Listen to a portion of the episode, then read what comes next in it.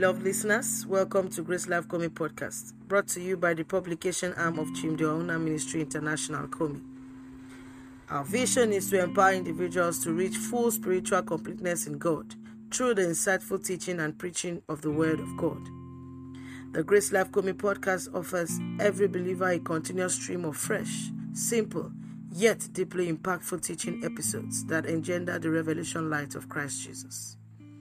Our objective is to motivate and uplift individuals through the provision of enlightening content that facilitates a profound exploration of faith.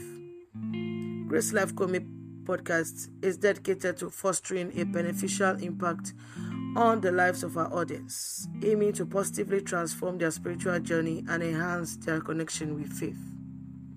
Chimdi and Funke Ohahuna delivers teachings that aim to illuminate the profound truth and significance of the person and the work of Christ, providing essential guidance and instruction for nurturing and developing believers in their relationship with Christ.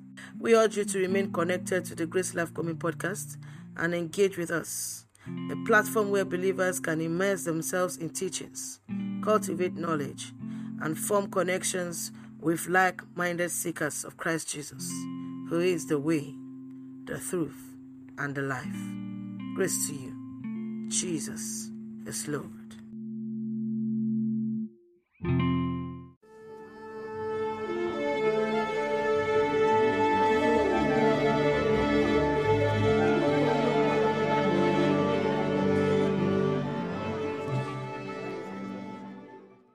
He solved the problem of poverty in pastors and created the problem of materialism in pastors. We have now also created a problem of materialistic members. And today there is a rat race and a competition between the church and the world. And like world, like church. And so how then can the light shine when the light has chosen to darkness? How then can the salt bring savour when the salt has chosen to lose its savour? This is the problem we are facing today. At least if it's just one nation I've done missions, then I can say I don't know much. And you get what I'm saying? But this is my second nation doing missions. Like I told, so I told my wife, I said, I've done missions to the Francophone, the Francophone. And I am doing missions to the Anglophone. I said, so whatever the tribe may be, whatever the language may be, it will fall either on the sides or in the middle. So if it is a Portuguese, Portuguese is it, is it has a touch of French. Whatever, whatever you send me to, it's either they will be in the middle of the Francophones and Anglophones, or they will be on one of the sides of the divide. So somehow the understanding of the Francophone and Anglophone can help me maneuver any ministry environment I can go to. And with these understandings of these areas I have done work, I can see trends that have to be dealt with. Last week we began to look at something in the book of Joel, and when we talked about, you know, um, the, um, that which the, the, the palmer worm have eaten, the canker worm has eaten, that, that which the palmer worm has left, the canker worm has eaten, that which the palmer worm has left, the caterpillar has eaten, and it, it, it was a succession of losses. Let's take a look at even our, our what do you call it, our political sectors. At least in my country I know that every government that comes tells you that they came to meet an empty purse. That's what happens in my country. At least I know my country. Every government that comes tells you that they came to meet an empty purse. They, form, they start blaming the former government. They say the former government finished the money. But to amaze you to see that the former government finished the money, and all of a sudden, suddenly, the present government starts what? Eating another money again. So the one that the former government ate and remained, the new one comes and consumes it. So that means the palmer worm has left. The canker worm will start. Ah, why you are complaining that canker worm is eating? He leaves again. Caterpillar come and eat. Those signs are not old. They are not new. They are old signs. And those are signs that are a cry for what? For revival. When these things happen, what we do most of the time in the church is that we start blaming government. But government of its own cannot do anything for us. Go through history. Go through history. Every government has an spiritual undertone. In the Old Testament, the king was never the priest, and the king was never the prophet. So the king has to wait for the prophet to anoint him as king. And when it comes to spiritual and ecclesiastical matters, the king has to give the prophet his space. When Samuel sought to become a king, a prophet, what happened? When Saul sought to become a prophet, what happened? That was where his kingdom was taken from him. He sought to take the place of Samuel. Oh, they are waiting, they are waiting, they are waiting, they are waiting, they are waiting. And Samuel said, you don't do my job. I have my job, you have your job. Your kingdom is taken from you today. The only person that could stand in the place of a priest, a prophet, and a king was David. And such kind of kings are rare to find. And those kind of kings are the... David was a typology of the New Testament believer. And I will not want to go into that in details. But every time we see economic woes, when you see losses upon losses, it is not a time to cry. It's a time for revival. If you go to the book of Job, you discover that God began to tell them, cry, wail. Why? Once there are successions of losses, economical losses, that is the first sign to show that the revival is near. When America began to cry unto God, what happened next? It was an economic boom. God responds to the cry of revival with economic boom. Check through scriptures, down to America. But we don't understand it. When Ghana had its recession, they began to cry. Is that not so? nineteen eighty-three, they began to cry unto God. And then, before you know, things began to happen. Changes began to happen. Every time there is a cry to God, what God responds with is economic boom. Go to scriptures. Go to scripture. You see, it. He begins to restore their, their, their crops. He begins to restore their livestock. Because that is God's response to the cry for revival. But what the devil has deluded us over the years as Christians is, when there's economic um, um, issues, we start blaming the government. We start fighting the government instead of us crying unto God for revival. Revival, uh, sorry, economic challenges are baits. And they are baits that God used to call our attention. It's as simple as that.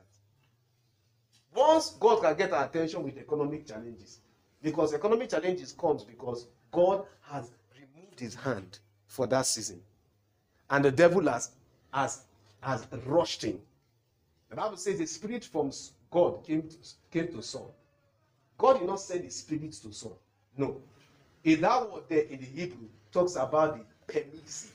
So God permitted the spirit to come. And how did he permit the spirit to come? When God stepped out of Saul's life, the spirit entered. That's how God operates. The Bible says the light shines in darkness and darkness comprehended God. When God is out, the devil comes. When God is in, the devil goes. And so when we begin to see economic woes, economic challenges, it's because God had just stepped out of the business. And the devil does not waste time when God steps out too. He's very he's, he's, he's on top speed, waiting for God to just take a little out so that he can catch him. And then we begin to see economic woes. And the reason for that is that the Bible says there are a stumbling block in Zion. The reason for that is because it's God calling our attention. And when we can hear the cry of God, you see, over the years, I learned how to get God, how, how God gets my attention. Over the years, over the years, I learned how does God get my attention. Before I prayed, I started praying this prayer some two, two, three weeks ago. I started experiencing some restlessness on the inside, restlessness, restlessness, restlessness, restlessness. I started getting angry unnecessarily, and then getting perturbed and every of that. I was wondering what's happening to me until that night. Until that night, it exploded. So once I start getting restless, once I start getting angry, I know that God is getting my attention. Why? Because he has removed his hand on my emotions for that while. And the devil is having a stronghold. So what do I do? I have to go to him and find out what he's trying to say. When I get what he's trying to say, I discover that the devil just get out of the business. He don't do deliverance for those matters. No, no, no, no. He don't do deliverance. Just talk to the Lord. Get what he has to say. The devil will just find his way out. So when you see such issues coming up over and again, is a call, is a bait, is God calling attention that we have to cry unto him. And God always rewards our cry for revival with economic boom. Go through church history. Once there is a heavy cry for revival, that was what, one of the things that brought about the prosperity movement. It was still a cry for revival. When there's a heavy cry for revival, God begins to release. Because God has been eager to release, but we have not been ready to receive. That's just been the business. And so some of the times when we say that we are having a succession of losses. The one that you can't come home and sit, come home, come and eat. Hey, when it's happening in your life, it's not a time to complain. It's a time for revival. Are we together? It's, a, it's, just a time, it's, not, it, it's not the time to come and uh, complain or tell the devil, bind. Someone tell we bind that. See, when God has come out of the picture and allowed the devil, permitted, permitted, because of we are, our rejection, are you get what I'm saying, of his precept and of his, and of his, uh, of his uh, voice and of his ways, when he has permitted, you cannot bind the devil on that matter. Why? Because he's working based on a legal ground. Is legal, and at that point you have become, you have chosen to become a lawful captive. It's a matter of choice. You chose it. So what you do is that you don't bind the devil, you don't claim, you don't claim your legality. You go back to God, and as you go back to God, what happens? He knows that okay, fine, you've come, and once you come to Him, the devil checks out of the business. That's just all the revival cry is all about, and. Every revival, every national revival, God reads through revival. It started with individual revival. I, I, I, I looked at my, my, my system and I saw some materials I downloaded on revival some years ago. And I'm still going through them again, still reading them again, trying to read over and again. Every national revival started with individual revival. It started with individual revival. So when God wants to revive a city, He revives a man. When God wants to revive a village, He revives a man. When God wants to revive it, he rev it's just one man He revives. When God can revive a man, He has revived the city. So more often than not, when we cry for revival, we are looking for a magic wand where ten thousand people just come and start praying. It doesn't happen like that. When we cry for revival, it's one man has to be in his corner. Just one man hiding somewhere. Just one man hiding somewhere and crying. And if he cries to, for the revival enough, they will become, the sparks will start going round. I did, I and my wife were praying. I did not know what was happening. Pray for one, I did not know what was happening. And I never knew that the spark would come to this level. And I didn't know, I don't, I don't know the next level the spark is going to. I sent, I sent um, this message to somebody, a man of God, concerning this revival. The, the guy was like, welcome me, welcome my devotion. And it was just me crying somewhere. And I know the other people are crying. And I know that more people are crying.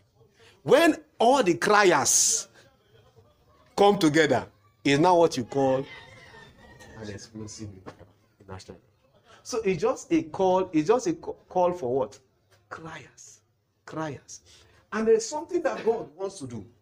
God wants to do what is called reformative revival. Somebody came to a city in America and he saw that in that city, all the alcohol shops were closed. No alcohol shop. And he asked, what's happening here? How come there's no alcohol shop? And somebody replied him and said, one hundred years ago, one hundred years ago, one hundred years ago, a man passed this city. He didn't come back. He just passed. He just passed the city. And since he passed the city till date, all the alcohol shops closed, did not open. And who was that man? John Wesley. one hundred years ago. And was that serious that even police or police stations automatically almost closed down, courts closed down, because no more no more police case to handle, no more court case to handle. One man just passed. One man, one man. And if you hear, read his history, there was nothing there was nothing special about it. There was nothing special about it. In fact, he we are even better than him. Because he was trained by a mother. His mother had seven of them. She had seven children. John Wesley, Charles Wesley, and the others. All of them were all great. And she had seven children, seven males, seven boys. And with her busy schedule as a as a as a as a as a um, housewife and as a mother, she could still have time for each one of them. Each one of them. She would sit with that one, talk with that one, disciple that one, train that one. But John Wesley. Was, he was trained by a mother, and the mother, her, her way, way of training was methodological. That's why he started the Methodist church. He didn't plan to start a church anyway. Yeah. He didn't plan to. He was just moving. That's why I told us that God moves, but at the end of the day, men box God in the denomination. Azusa revival, Azusa street revival, by a thirty-four-year-old black man, William Seymour. He didn't plan to start a church. He just started a move, a hungry cry. And it ended up in the apostolic church. So when God had moved, moved, moved, we don't know how to manage God again. We'll not box him into a denomination. John Wesley was not anything. He was just, he, he, he, he, he was trained into the way of the Lord, but he never had a relationship with the Lord. When he was on a sail, on a ship, and he saw some Christians, some born-again believers, they were singing while the storm was heavy against the ship. And this, that ship was supposed to capsize. And he saw they had a level of peace and joy, ready to go to heaven. Why him that was already trained as a methodological Christian was not sure of where he was going through? He began to ask, there's something missing. What have I missing that these guys have? After, when he went back, he went to meet Charles. And Charles had already had a relationship with the Holy Spirit. And he was, he came to meet Charles, and Charles was upstairs in the house, singing, and Charles wrote over six thousand hymns. Yeah, Charles wrote six thousand. All the Methodist hymns, Charles Wesley wrote all of them. six thousand hymns. six thousand. Charles was singing, and he, he could hear up there what he heard in the ship. And he came and said, Charles, what's happening? Why are you singing everywhere? Charles was like, oh, have you, have you had a sweet relationship with the Holy Spirit? I, I don't understand what Pastor said. He said, he said, but I, I am a Christian. He said, no, have you had a relationship with the Lord? And Charles was the one who brought John into the place of a relationship with the Lord. When John understood this, when he grabbed it, he began moving from church to church to teach this relationship he had. They kicked him out of every church. Kicked him out of every church. Until he went to the miners, and the miners received him. And since no church accepted him, he went to his father's grave, and he stood on his father's grave and preached from six p m thereabout till the next day. Eh. And people were what? They were listening. And they came to his father. He said, if you not allow me to have a church, I will use my father's grave. You cannot drive me from my father's grave.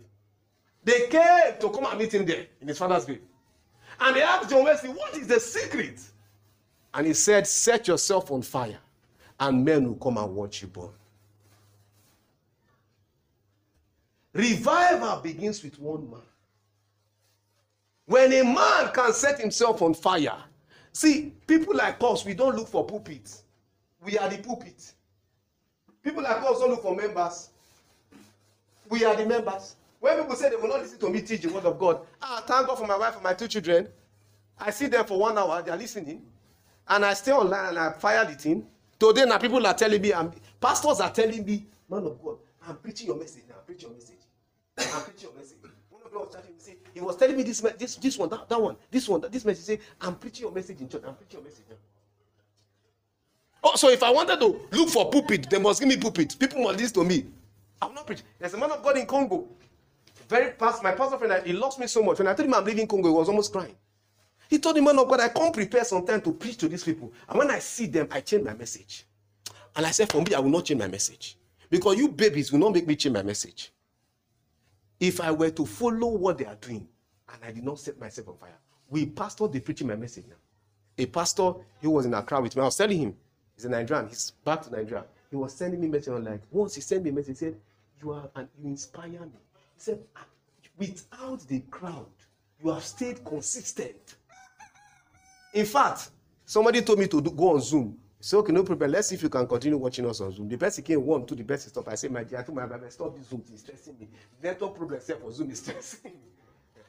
The person said, okay, um, do video, do video, video, do video. The person has come one, one month. There about one month plus. The person has come by. Please don't show me the camera where I'm seeing where people are. People are not. Just focus on me. That's how I'm not seeing that people are coming on. So I can't fire than full cylinder. You set yourself on fire, men will come and watch you burn. And this is not for pastors, it's not for apostles, it's for every child of God. Because like world, like church, the world is a reflection of what the church has become. It's a reflection of what the church has become. And if we must change the world, then the church has to start taking responsibility.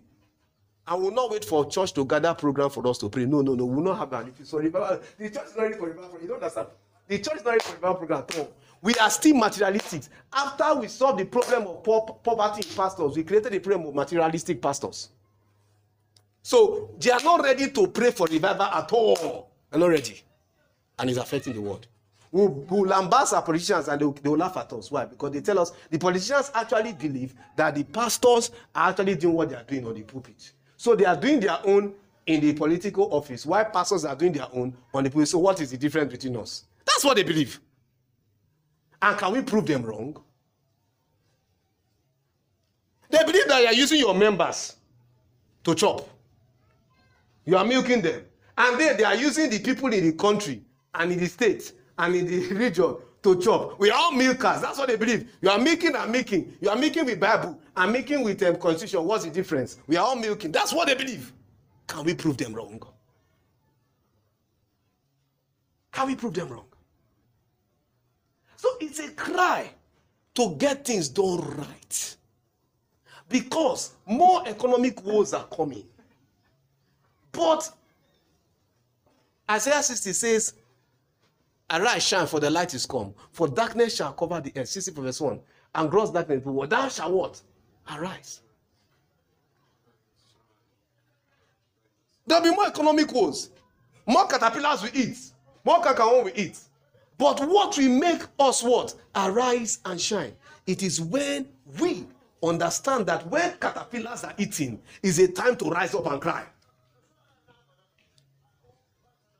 We have been praying for better countries. Is that not so? God, better our country. God, give us good leaders. See, those prayers are not bad prayers. But I tell you, go through the history of Israel.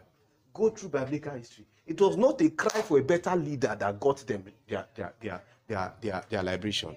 Whenever God allows the Amalekites to come against them, go through history now. Go through the Bible. When they sin against God, God will allow what? An enemy come against them. And what happens? By the time they begin to return to the Lord, remember, when they begin to return to the Lord, what happens? God brings a deliverer from them. While we are praying for a new, a better leader, the solution is not you a better leader. The solution is returning to the Lord. It's revival. It's revival. And if one man cannot do this, two men will not do it. And that man has to set himself on fire. See, I, I need money. I don't need money. I need money.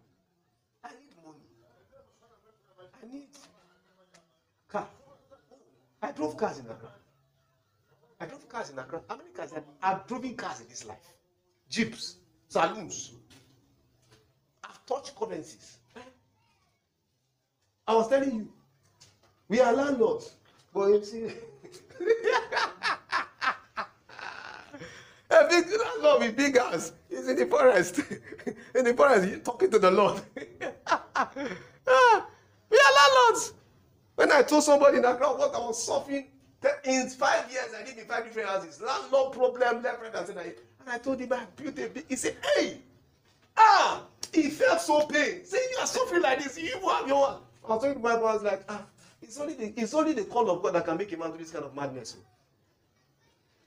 It's only the call of God that can make a man, man, of, man, man do this kind of madness. Leave your own house. Big house. That you should have been living and enjoying your life. And you come and landlords will be insulting you left, right, and center. Because of people that you, you, they, they did not born you and your umbilical cord was joined to your umbilical cord.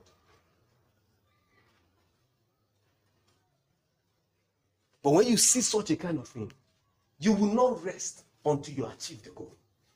When I was about, when I, last year, late last two years, I wanted to leave Ghana. My wife said, you can't leave. Number one, God told me, don't leave when I was coming. My wife said, you can't leave. When the Lord told us to come here, I came. My wife told me, have you achieved the goal? And I said, I've lost so much in Ghana. I must gain so much before I leave. I've lost so much money. I've lost so much time. I must gain before I leave. And what is the gain? I must see the Bible. That's all I care for. Let it hit the nation and let it spread. I can go. But if it doesn't hit, sir. I was talking to my pastor friend. Since twenty fourteen, I've only seen my parents for two weeks. Since twenty fourteen, for two weeks, ten years this year. Crying every day, I want to see my parents. Crying, I want to see my parents. Honestly, my parents. I called them. They are really, they want to see me. You think it's fun? But it has to hit. That's why it has to hit. When it hits, when I see the fire shaking everywhere, everywhere, hey, God, let's go now. Let's go next. But it takes one man setting himself on fire. Just one man. Just one man. One man setting himself on fire. And today, the things I wanted to say, I've not been able to say them, so I'll just pause them and I'll say them next week. Amen. One man can set himself on fire. We began a journey. We began a journey. Wycliffe, John Wycliffe, I have a Bible dictionary. When I read about him, you know, when I was in Congo, I'll just take time to look at these matters. Wycliffe, John Hus. Wycliffe was a, was, a, was, was a scholar par excellence. He graduated from Harvard and he was a theologian par excellence. Wycliffe was so sound, so sound to the teeth. And he was a, he was a pastor by excellence. Wycliffe wanted to see the gospel reach the hand of the common man. So what did he do? He began to translate the Bible from Latin to English. And he looked for laymen, laymen, laymen, laymen, farmers, teachers, laymen, not ordained men. And I told somebody, I told somebody, I've not been ordained though. He says a lie, it's not possible. I'm not ordained. Nobody ordained me. I know that. I'll not be ordained. He says it's not possible. He said it's a lie. It's not possible. If I wanted ordination, eh? Long, long. My both parents are senior pastors already. My other brother refused. He said, Chimdi, I'm not doing. I know they do. I'm not doing. Me, I refuse. I've said I've helped. This is the fifth church I'm helping. I've helped church. So if I want ordination, and I've got ordination, any of those. But nation is not my drive. He took laymen and he was writing us, translating scriptures weekly, called them, explained the scriptures to them, and put the translated copies into their hands and tell them, go out again and teach what I've taught you. That he was the pioneer of the lay ministry. And that was that they invaded the town. And the Catholic Church was angry because they were the institution. And they said, you cannot translate it from English. From Latin to English, you cannot translate the Holy Scripture, and he won't listen to them. He kept doing it, and it brought about a massive influx of the gospel. Revival hits. People started knowing the gospel. People started reading the Bible. People started knowing Jesus for themselves. Because of that, they fought him. He left. He left. He left um, the church of Pastor and went to Harvard University to go and sit down in university. And he finally died there without them what mattering him. Like John Hus, they martyred John Hus, they burnt him on the stake. They burnt John Hus on the stake. They called them, they were heretics because they brought this Bible for us to read it as it is. They almost martyred uh, uh, Luther. He was saved. And years after Wycliffe died, you know what? The church was still so angry with the effect of his work that they went and exhumed his, his bones. And they burnt his boat because they said it was a martyr. So the martyr must be, it was, it was an heretic. So the heretic must be burnt. And they burnt his bones.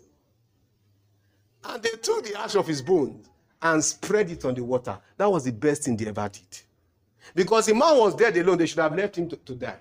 Remember when Elisha died, his last miracle was his dead body that did it.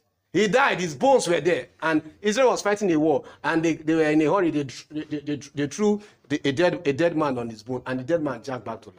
He didn't know that there was fire in his bones. So when they burnt John Hus's, uh, sorry, Wycliffe, John Wycliffe's bones, and they spread it on the water, people like me, the water went around. And it came to people like me. One man set himself on fire. One man chose to cry. If we can be that one man, if you can be that one man, if I can be that one man, I tell you, I tell you, if you can be that one man, that one man, if you cry, let me tell you something. Personal revival begins with self and it ends in the nation. It begins with self and it ends. It cannot just end with you. Are you getting what I'm saying? It begins with self and it ends in the nation. Because why?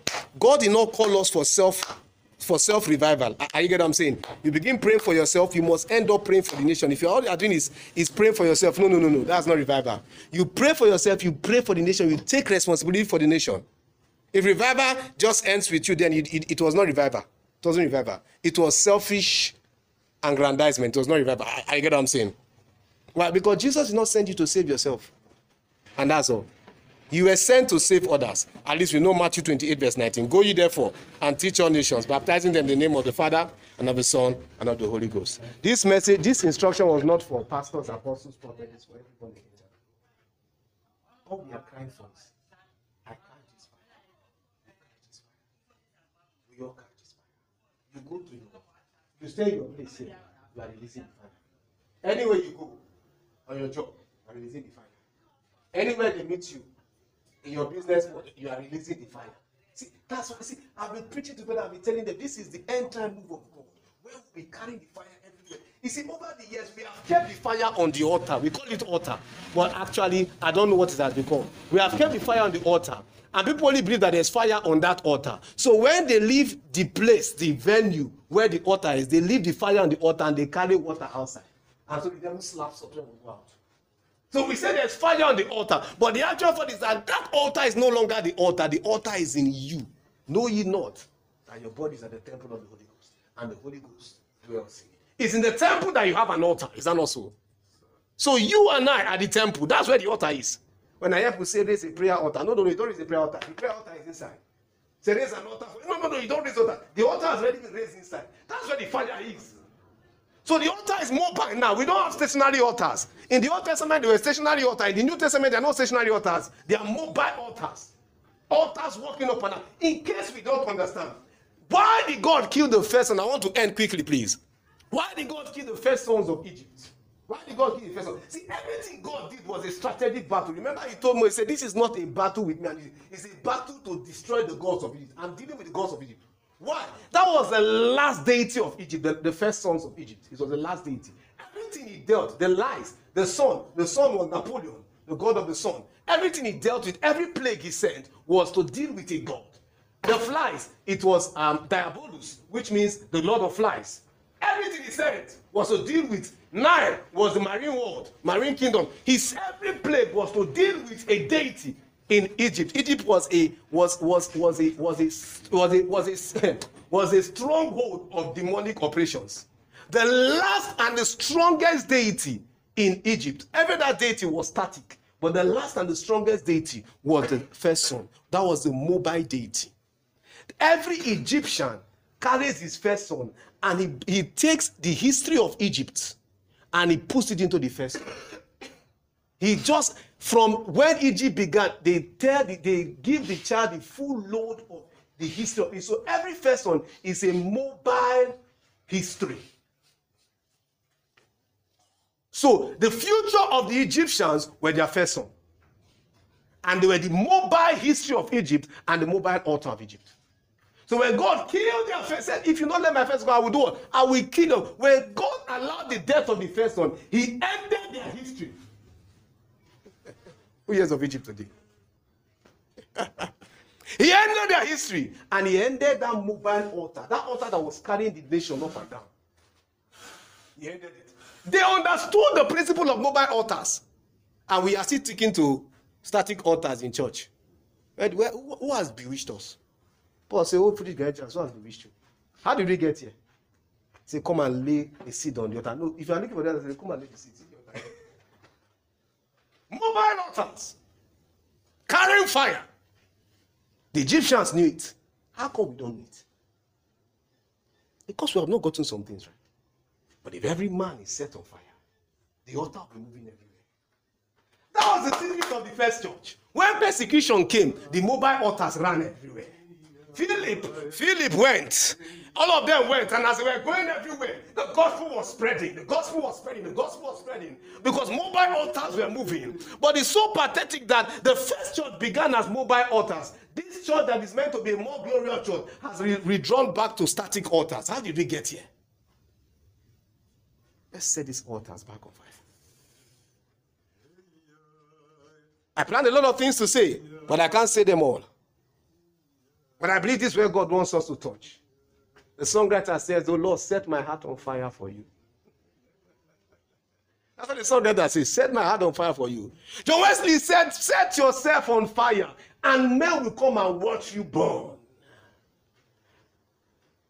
When they come and watch you burn, a revival has been bettered. Set yourself on fire.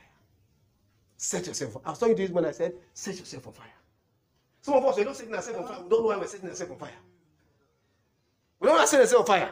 If it's by organizing, I was telling him something that the prophet, I had a prophet over my life, and he told me, he said, your ministry, he told me, he said, your ministry, there's no physical blueprint for your ministry. The blueprint of your ministry is on the inside of you. As you go on, God will be unfolding. The things I've done in ministry, they are plenty. God does unfolds. He just unfolds. He just unfolds. So there's no blueprint. But we just keep setting ourselves on fire. I said to myself, that's like, ordination is not my business. And this is that. So, so people have looked, so I looked at all men, my wife, like, ah, who, who are you? The things that freak people don't freak me in ministry. Why? Because it is fire that we're more concerned about. Set ourselves on fire. And let's set it. Let, let's just be going out. Remember what Samson did, and I close. When they made him angry, he took forces, remember? And he set fire on their tail. And what did he do? And he sent them into the farm of the Philistines. And all their grains were burnt. My brothers, if we can just allow the Holy Ghost set our hearts on fire, when we enter into the cities, enter into the grains, the devastation will cause to the enemy will be beyond words can tell. Every great man you see in the kingdom never started with a theological degree. He started with fire. They caught fire and they now converted their fire to theology. They now wrote it down for you. I am not writing what they caught. If you catch fire too, you write something. My wife told me, she said, please record, though. Say, because you don't know where they exist, what, what, what this thing is emptying into. Many of my books you see are teachings. All my books are teachings I taught. A, a senior minister here told me, I said, please, have you had time to do my book? He said, you, you, you write from a dimension. And he said, someone has to be so much spiritual to understand your books. It's teachings, teachings are converted. It's fire we caught. We now convert it to book. My brothers, the theology materials are readings. People that caught fire, they converted it to book. You too, you can catch fire. You convert to book. Somebody will read. This revival starts with us. When we set ourselves on fire, revival is expected. How many of us want to set ourselves on fire? Can we just rise up on our feet?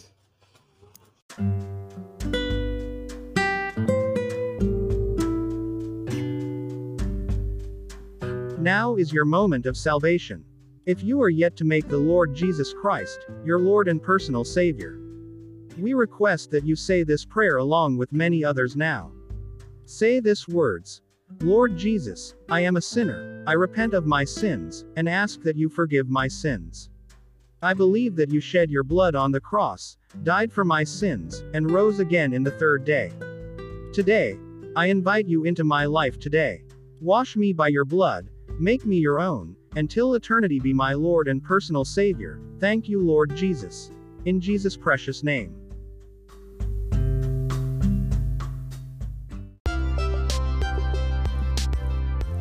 For your love gift of any amount to Grace Life Comi podcast, kindly use any of our giving channels available to give in dollars. You can send to Universal Merchant Bank Ghana. Account number zero three three one five four five five one two zero one three. Swift code M B G H G H A C. To give in C Ds. Universal Merchant Bank Ghana. You can send to account number zero three three two five four five five one two zero one seven. To give in Naira, you can send to EcoBank Nigeria. Account number five five four one zero two zero five nine two. Also, for further enquiries, you can call us on plus two three three five four five nine four seven one three two or send us an email via Chimdi Ohahuna Ministry at gmail dot com. Today, remain ever blessed.